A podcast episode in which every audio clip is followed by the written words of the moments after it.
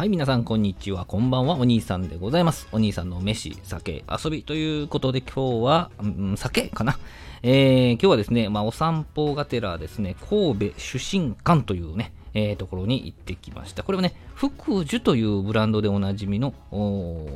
日本酒のね、えー、蔵なんでございますね。えー、そこお邪魔しました。その中にはですね、まあ、あの、レストランがあったり、えー、なんかこう、見学できるスペースがあったり、今やってないのかな、えー、もう一つ、東明蔵というですね、蔵元さんの直営のショップがあってですね、まあ、そこでですね、福寿ブランドの日本酒販売とか、まあ、蔵元さんでしか買えないこの日本酒の量り売り、まあ、空瓶にね、こう入れてもらってうやつなんですけどね。で、また飲んだら、えー、消毒して、そこをまた持っていったらまた新しいの入れてくれたりとかいうやつなんですけども、えー、そういうのがあったりとかの、今、ね、売られている福寿さんのね、えー、商品の試飲ができたりということもできたりということで、まあ、この日はね、濃厚なですね、福寿さんの梅酒を試させていただいて、まあ、あの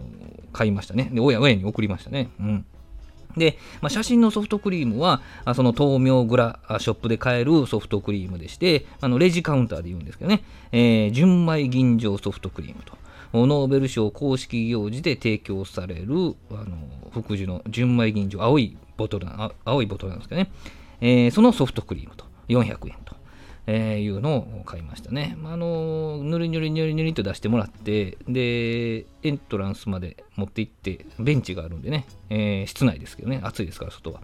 でそこで座りながら、あの日本酒ができるまで動画みたいなのをね、流れてるんで、それを見ながらね、えー、ベンチで座って食べていると。その、えー、座って食べる前の写真がこの写真でございますね。はい。えー、この豆苗蔵あ、営業時間は10時から18時までということでね、これ、あの、公共交通機関で言ったら、阪神電車のね、石屋川で降りて、南に歩いていったら、あ着くんですけどね、えー、就寝館自体にね。